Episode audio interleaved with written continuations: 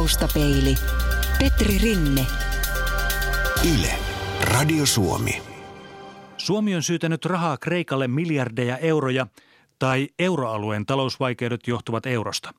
Tuttuja yleistyksiä, jotka eivät kuitenkaan pidä paikkaansa. Turun kauppakorkeakoulun kansantaloustieteen emeritusprofessori Paavo Okko muistuttaa, että rahaa Kreikalle Suomi on lainannut miljardin verran ja euron siirtyminen vuonna 2002 on tuonut paljon hyvää Suomen talouteen. Ihan kaikki ei tosin ole mennyt aivan sääntöjen puitteissa ja näitä virheitä onkin tuskallista korjata jälkikäteen. Mutta sen muistan, että sitten toukokuussa 2010, kun keskusteltiin ensimmäisestä Kreikka-lainasta, niin – niin se oli jotenkin semmoinen ensimmäinen koitos, että tota, lähdetäänkö mukaan tällaiseen tapaan pelastaa euroalueen jäsenmaa, jossa pelastussuunnitelma selvästi on perussopimuksen vastainen. Kun perussopimus sanoo, että jäsenmaa ei vastaa eikä ota vastattavakseen toisen jäsenmaan julkista velkaa. Ja sitten kuitenkin näytti siltä, että senhän me teemme. Eli me annamme ainakin uutta velkaa, että selviäisi vanhoista veloista ja, ja sitähän siinä aluksi tehtiin. No, tätä on paljon kritisoitu tätä äh, Kreikan luototusta. Mennään hetken päästä vähän tarkemmin siihen, mutta äh, onko talousihmisille yllätys se, että ei ollutkaan tällä kertaa plan B, suunnitelmaa B? Oli, oli, oli suunnitelma, jossa kaikki pysyy ikuisesti rahaliitossa, eikö niin? Se on ollut silloin aikanaan esillä jollain tavalla se, että mitä sitten tehdään, jos jäsenmaa ei selviä. Mutta selvästikään ei riittävän pitkälle.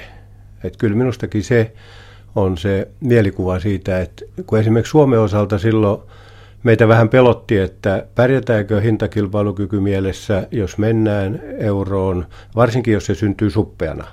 Sitten kun se syntyy laajana – niin se pelko siitä omasta kilpailukyvystä vähän, vähän niin kuin tuota väheni.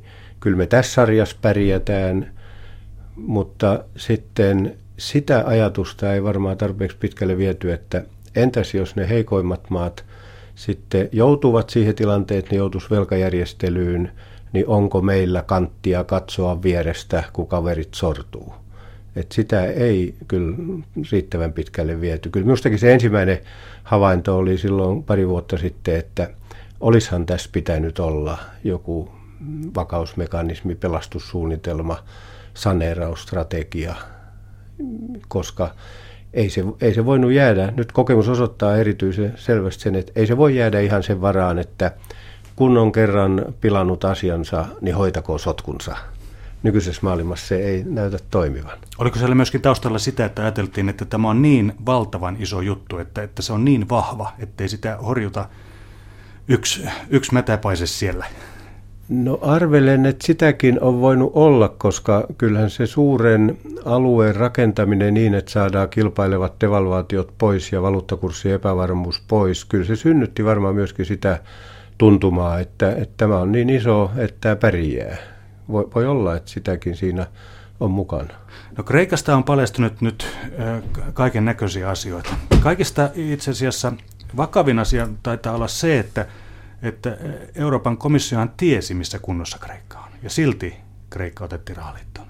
Niin se on tietysti se ydinkysymys, kun muistellaan sitä, kuinka mentiin. Niin, koska oli asetettu ne Maastrichtin ehdot ja niiden valossa Kreikka ei kelpaa joukkoon, koska ei täytä niitä ehtoja. Ja komissiolla oli tietysti niin kuin virkavastuu tavallaan ottaa todesta ne kaikki vaatimukset ja niin tehtiin. Ja, ja komission lopputuloshan oli se, että Kreikka ei täytä ehtoja, ei voida ottaa mukaan. Mutta kun päätöksentekomekanismi oli se, on se, että Eurooppa-neuvosto se valtio- ja hallitusten päämiesten muodossa kokoontuma ministerineuvosto, niin se voi sen päättää. Ja, ja sitten siinä jotenkin syntyi semmoinen tunnelma, että kyllä nyt kuitenkin, kyllä nyt kuitenkin voidaan ottaa mukaan. Ei, ei siis otettu siinä heti ensimmäisellä kierroksella, kun 11 maata lähti aloittamaan, mutta sitten tuli mukaan siinä vaiheessa, kun setelit jaettiin 2002, niin, niin sittenhän Kreikka tuli mukaan. Suomessa aina vaaditaan tämmöisessä tilanteessa, että joku, jonkun pää on pudottava jossakin. T- tässä nyt ei oikeastaan syyllistä löytynyt. Onko, onko syyllinen liian iso? Vai onko, onko niitä liian monta? Syyllinen on varmaan liian iso sekä niitä on liian monta. Eli siis taloustieteilijöiden puolelta ihan perustellusti minusta viitataan siihen, että, että yhteiseen rahaan lähteminen oli poliittinen ratkaisu. Siinä ei ollut pelkkä taloudellinen laskelma, että tämä nyt on järkevää hoitaa näin ja tehdään tämä ja kaikki voittaa. Ei se ollut niin yksinkertaista, vaan se oli jotain semmoista, että lähdetäänkö rakentamaan yhteistä Eurooppaa vielä pitemmälle ja, ja yhteinen raha on tietysti aikamoinen sinetti yhteiselle joukolle, yhteiselle, yhteiselle maajoukolle ja yhteiselle Euroopalle ja, ja sitä sitten pidettiin niin tärkeänä, että, että tota, se haluttiin tehdä selvästikin mieluummin laajana kuin suppeana. Minä kyllä muistan sen, että, että se ajatus siitä suppeasta eurosta jotenkin tuntui turvallisemmalta. Saksa, Ranska, vaikka Ranskan tilastot eivät olleet ihan kauniit, niin kuitenkin ei sitä voi tehdä, jos ei ole molemmat mukana Saksa, Ranska, koska tämän akselin ympärillähän unioni on pyörinyt. Kyllä Ranska tulee mukaan, mutta sitten ei, ei Italia, ei Espanja, koska niiden luvut, varsinkin Italian, Italian luvuthan oli velka-aste 120 prosenttia ja, ja vajaukset suuria, että ei, ei, ei, voine, ei voine tulla mukaan. Ja silloin siis tuota, se ajatus vähän pelotti suomalaisten kannalta, että jos se on Saksan ympärille tuleva pieni joukko ja meillä on tämä devalvaatiohistoria, niin pärjäämmekö sitten, pystymmekö pitämään hintakilpailukyvyn kunnossa ja pärjätään. Ja, ja sen, takia, sen takia sitten kuitenkin sieltä unionin näkökulmasta katsottuna se oli varmaan niin, että, että ei tämän saisi jäädä niin kuin liian pienen joukon asiaksi, että sitten se eriytyy, eriytyy vielä, tulee semmoinen joku pieni klikki, joka on se eliittiporukka tai jotain vastaavaa. No voidaanko Kreikan, Italian ja Espanjan välille vetää yhtäläisyysmerkki talousasioissa? Ne on aika erilaisia kuitenkin siinä mielessä, että, että niillä on tässä nykyisessä kriisissä selvästi omat piirteensä. Espanjalle se on pankkikriisi. Espanjan julkinen velka on tälläkin hetkellä vielä semmoinen kohtuullinen ajatellen näitä rumia euroalueen lukuja eihän se ole kuin jotain 80 prosentin seutuvilla. Italialla oli aina korkea julkinen velka, mutta Espanjan pankkikriisi johti siihen, että valtionvelka lähti kasvuun ja alijäämät liian suureksi. Italia oli elänyt pitkään sillä yli 100 prosentin velalla ja, ja jotenkin vaikutti siltä, että, että niiden tyyli on kerta kaikkiaan se, että, että elävät vähän holtittomasti. Sitten tämä kreikkalaisten asia on kyllä vielä niin kuin ehkä vielä puhtaammaksi viljelty esimerkki siitä julkisen talouden elämisestä. Näin, näin suomalaisittain katsottuna niin kuin aika holtittomasti. Koko julkisen talouden toimintakulttuuri näyttää oleva niin erilainen, mihin me ollaan täällä totuttu. Eli pitääkö paikka, että siellä järjestettiin tämmöisiä lahjavirkoja sitten, kun joku poliitikko, poliitikko valittiin tietylle paikalle, niin sukulaiset ja ystävät perustettiin virkoja, joilla ei periaatteessa ollut mitään merkitystä. Niin, minä uskon, että nämä puheet ovat ihan totta, että niin kuin asenne julkiseen sektoriin oli se, että kun valtaan päästään, niin jaetaan edut omille kannattajille – jollain tavalla muuten kuin mihin me nyt olemme tottuneet. Meillähän kaikki puolueet kuitenkin niin kuin ajavat jotain hyviä asioita, joiden on tarkoitus tulla kaikkien hyväksi, jos ne toteutetaan, tai kaikkien niiden, joita se koskee. Kyllä siinä, ja myöskin veronmaksukulttuurissa se ajattelu, kuinka, kuinka verotukseen, verojen maksamiseen pitää suhtautua, kyllä siinä on jotain sellaista, voisi sanoa niin kuin kulttuurieroa, joka on aina hankala ja vaikea nopeasti muuttaa ja sen takia se näyttää niin luille ottavan.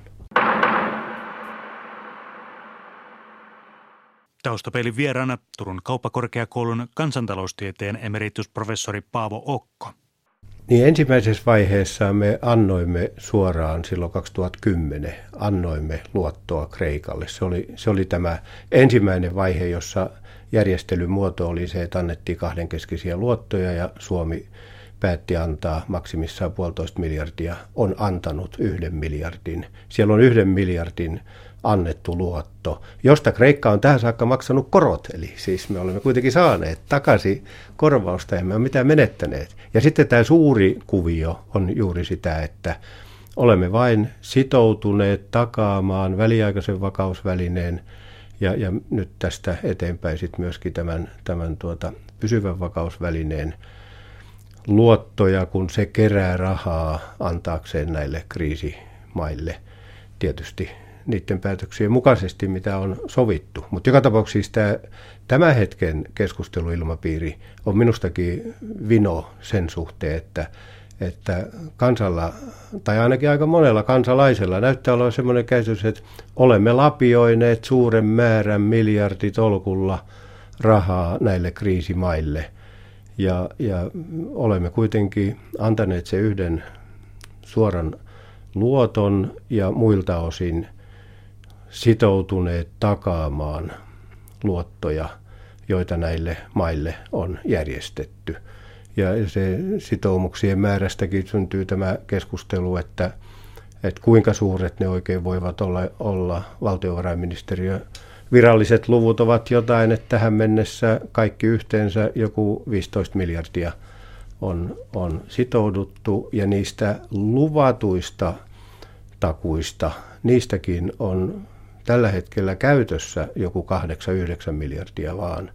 Eli siis ei tässä nyt niin kuin ole vielä siirretty mitään tolkuttomia määriä meiltä rahaa pois. Eli tota noin, toisin sanoen, jos, jos sinä Paavo Okko olisit pankinjohtajana maassa, jossa lukee, että Suomi, niin tämä Suomi-pankki ei, ei, ole, ei ole vielä katastrofi, jos me annetaan miljardi lainaa.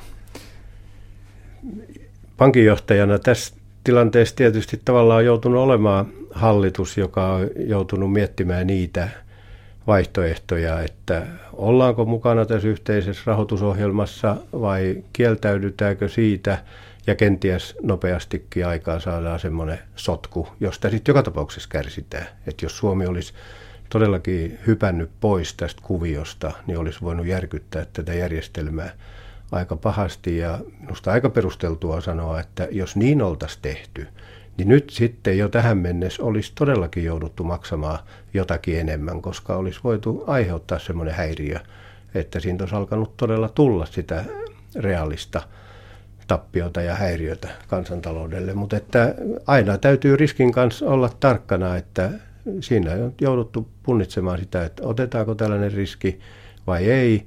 Ja sitten sitä, että entäs jos ne laukeaa, pystymmekö sen kantamaan. Ja, ja siihen suht, siinä suhteessa jollain tavalla olen sitä mieltä, että, että meidän kantokyky niiden vastuiden hoitamiseen, mitkä pahimmillaankin tästä voi tulla, riittää. Suurempi ongelma on juuri se, että jos tulee sellainen häiriö, jossa Euroopan talous, maailmantalous joutuu semmoiseen tilaan, että Suomen vientikin romahtaa niin kuin 2009 vuonna, jolloin BKT tippui 8,5 prosenttia. Sieltähän sitten tulee niitä reaalisia summia, jotka ei näy kyllä kovin hyvin tavallisen ihmisen elämässä, kun ne on näitä BKT-lukuja. Mutta jos katsotaan, miten monta, miten monta miljardia menetettiin ja miten monta miljardia valtio menetti verotuloina siitä 2009 taantumasta – niin tota, ne on sitten tosi suuria lukuja ja ne on lopullisia menetyksiä. No jos, jos nämä Kreikan, jos me, äh, jos me jouduttaisiin takumieheksi, jos Suomi joutuisi takumieheksi, niin mitä se esimerkiksi tarkoittaisi minun elämässä? Tarkoittaisiko se sitä, että minun veroprosentti nousisi? Ei, ei välittömästi. Riippuu tietysti, mitä sitten hallitus joutuisi tekemään oman talouden vakauttamiseksi, mutta nämä summat ovat siis suhteessa meidän valtion talouteen sellaisia, että jos meidän valtion talous on ensi vuonna 7 miljardia alijäämäinen joka tapauksessa, ja se on ollut näinä vuosina joka vuosi sitä suuruusluokkaa suunnilleen alijäämäisenä, niin me olemme siis nyt niin kuin ihan tieten tahtoen ottaneet lisää velkaa joka vuosi tuollaisia suurusummia. Ja niihin verrattuna tämä takuu, meidän vastuu voisi olla jotakin sellaista, en minä usko, että ne voisi sataprosenttisesti koskaan ne vakuudet langeta meidän, meidän hoidettavaksi tai nämä takaukset meidän, meidän vastuulle, jolloin jos nyt olisi jotain näistä annetuista takauksista puolet tai, tai niin kuin jossakin on laskettu siinä meidän, meidän vakuushankkeessa 40 prosenttia vastuista voi langeta. Jos semmoinen määrä vastuita tulisi maksettavaksi, niin se olisi sitten jotain samaa suuruusluokkaa kuin yhden vuoden valtiotalouden vajaus tai kenties pikkasen enemmän. Ja se olisi vain kuitenkin sitten yksi vuosi, jolloin siis meidän velan lisääntyminen, valtion velan lisääntyminen sen seurauksena ei olisi minusta mikään hallitsematon ilmiö. Se on hallittu, jos me pyst- meidän valtionvelan hallinta riippuu siitä, että miten me pystymme aikaan saamaan kasvua ja sellaista omaa meno- ja tulotasapainoa, että saadaan tämä kestävyysvaje hoidettua. Taustapeili. Radiosuomi.fi. Eurosta on kuitenkin sitten Suomelle ollut enemmän hyötyä. Olet sitä mieltä, että, että sit mark, markka-aikaan on, sinne ei kannata haikailla? No minusta tähän saakka on ollut hyötyä.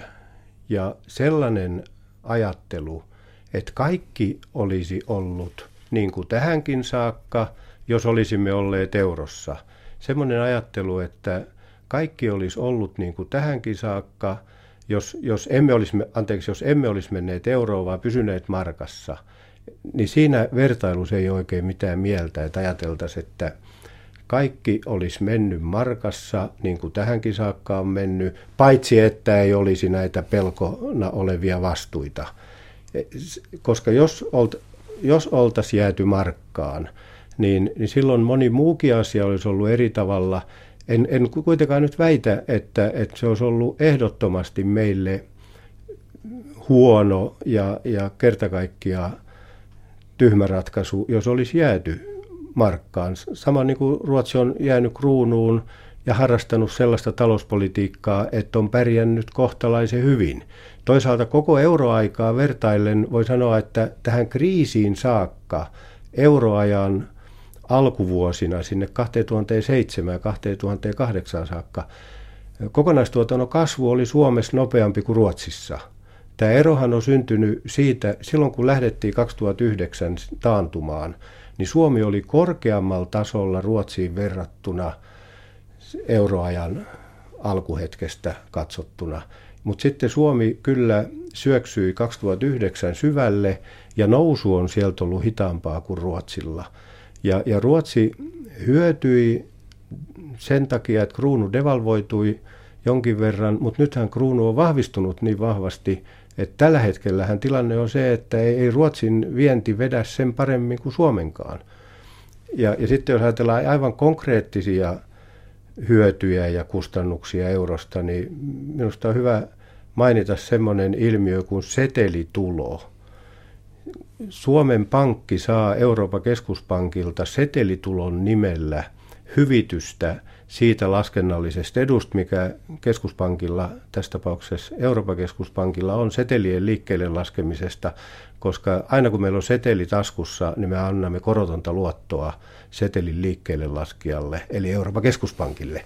Ja tämähän on tässä EKP-järjestelmässä muodostunut tämmöiseksi konkreettiseksi rahahyödyksi. Suomen setelistöosuus on meidän pääoma kertoimen pääoma-avaimen mukainen osuus koko setelistöstä ja kaiken lisäksi me käytämme paljon vähemmän kuin tämän laskennallisen osuuden ja siltä pohjalta me saamme hyötyä. Me olemme saaneet yli 100 miljoonaa vuodessa Euroopan keskuspankilta viime vuosina tällaista hyötyä.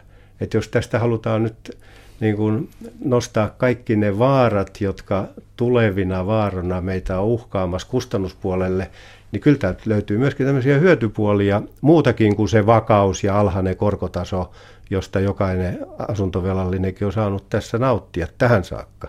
Ei, ei, ei tämä ole niin yksinkertainen, että, että tuota, kun ei olisi koskaan menty, tai saatika sitten niin, että nyt kun älyttäisi hypätä pois, niin kaikki olisi hienosti Suomessa.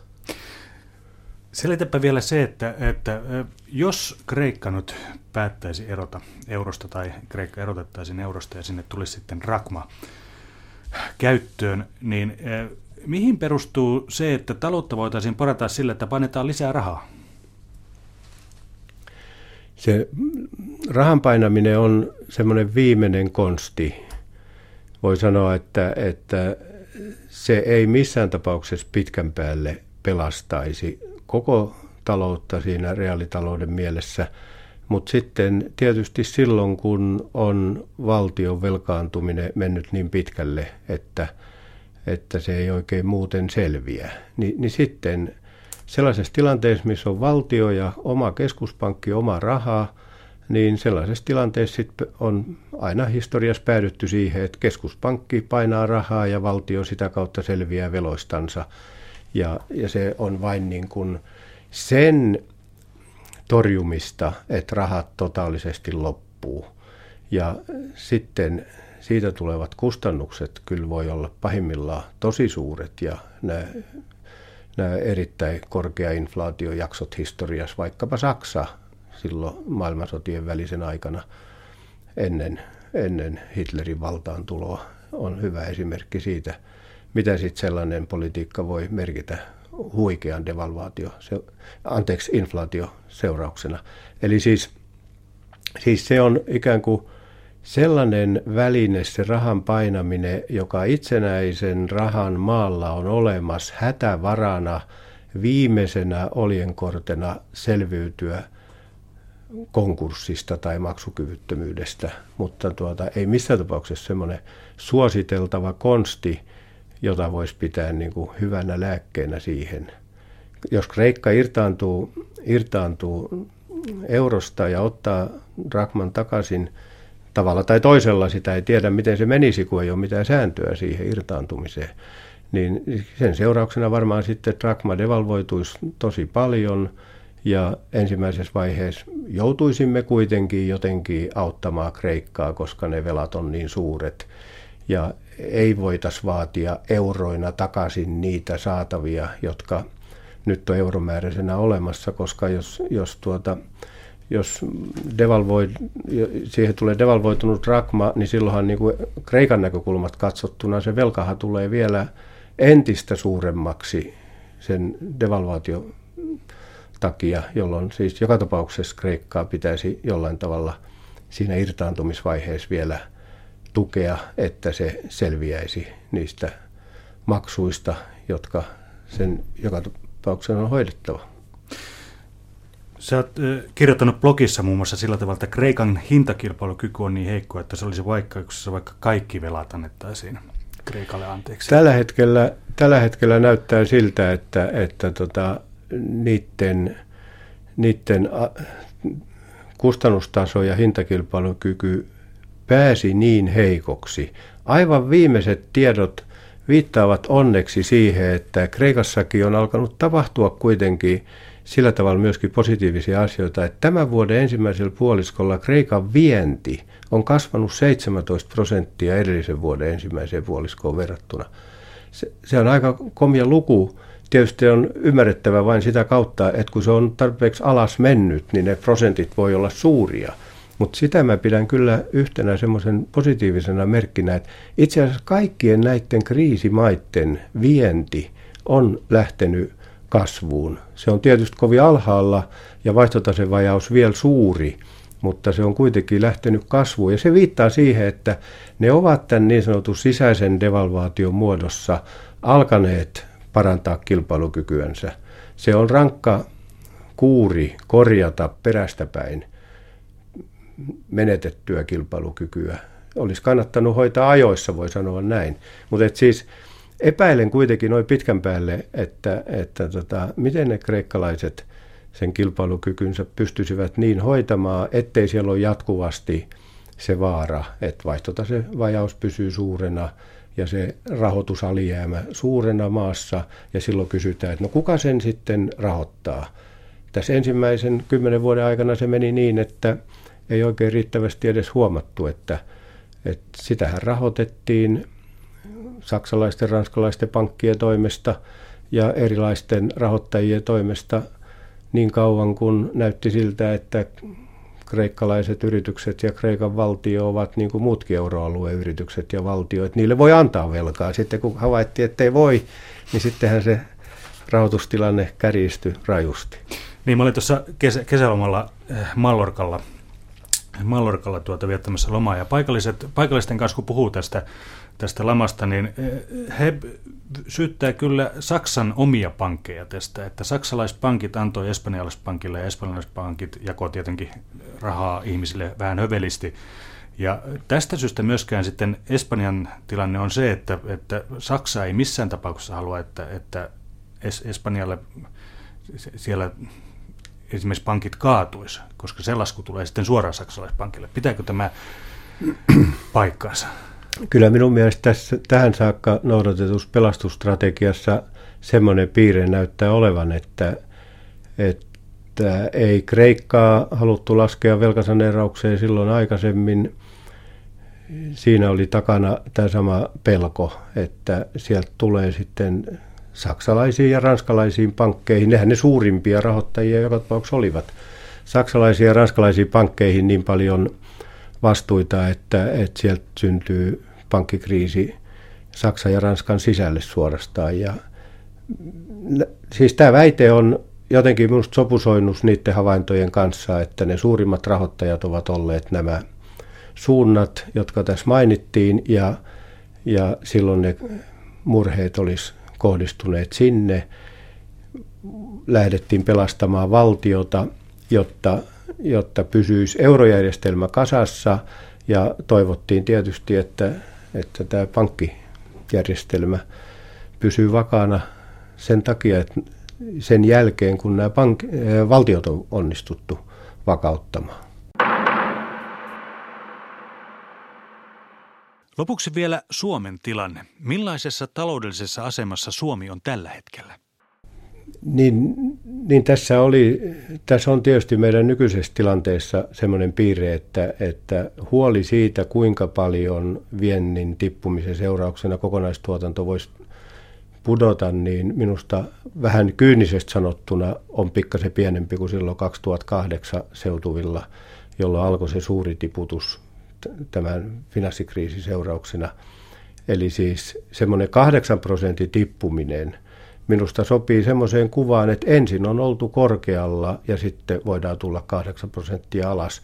Nyt ei olla vielä noustu sille tasolle takaisin, mistä silloin tiputtiin, ja siinä on niin semmoinen vähän kyynisesti sanottuna laiha lohtu. Kun ei ole korkealla, niin ei voi tippua niin paljon, mutta tuota, noin vakavemminkin sanottuna, niin, niin minusta kuitenkin tämä Suomen valtiotalous vielä tämän alijäämänkin jälkeen, joka meillä on nyt murheena, ja, ja Suomen kansantalous ja nämä velkaasteet ja vajaukset, ne ovat sellaisia, että, ja pikkasen viittaan siihen 90-luvun suoritukseen, mikä oman 90-luvun kriisiaikana aikaan saatiin, että, että kyllä mulla on aika vahva luottamus siihen, että jos tästä joku jää jaloillensa, niin Suomi, käykö miten tahansa.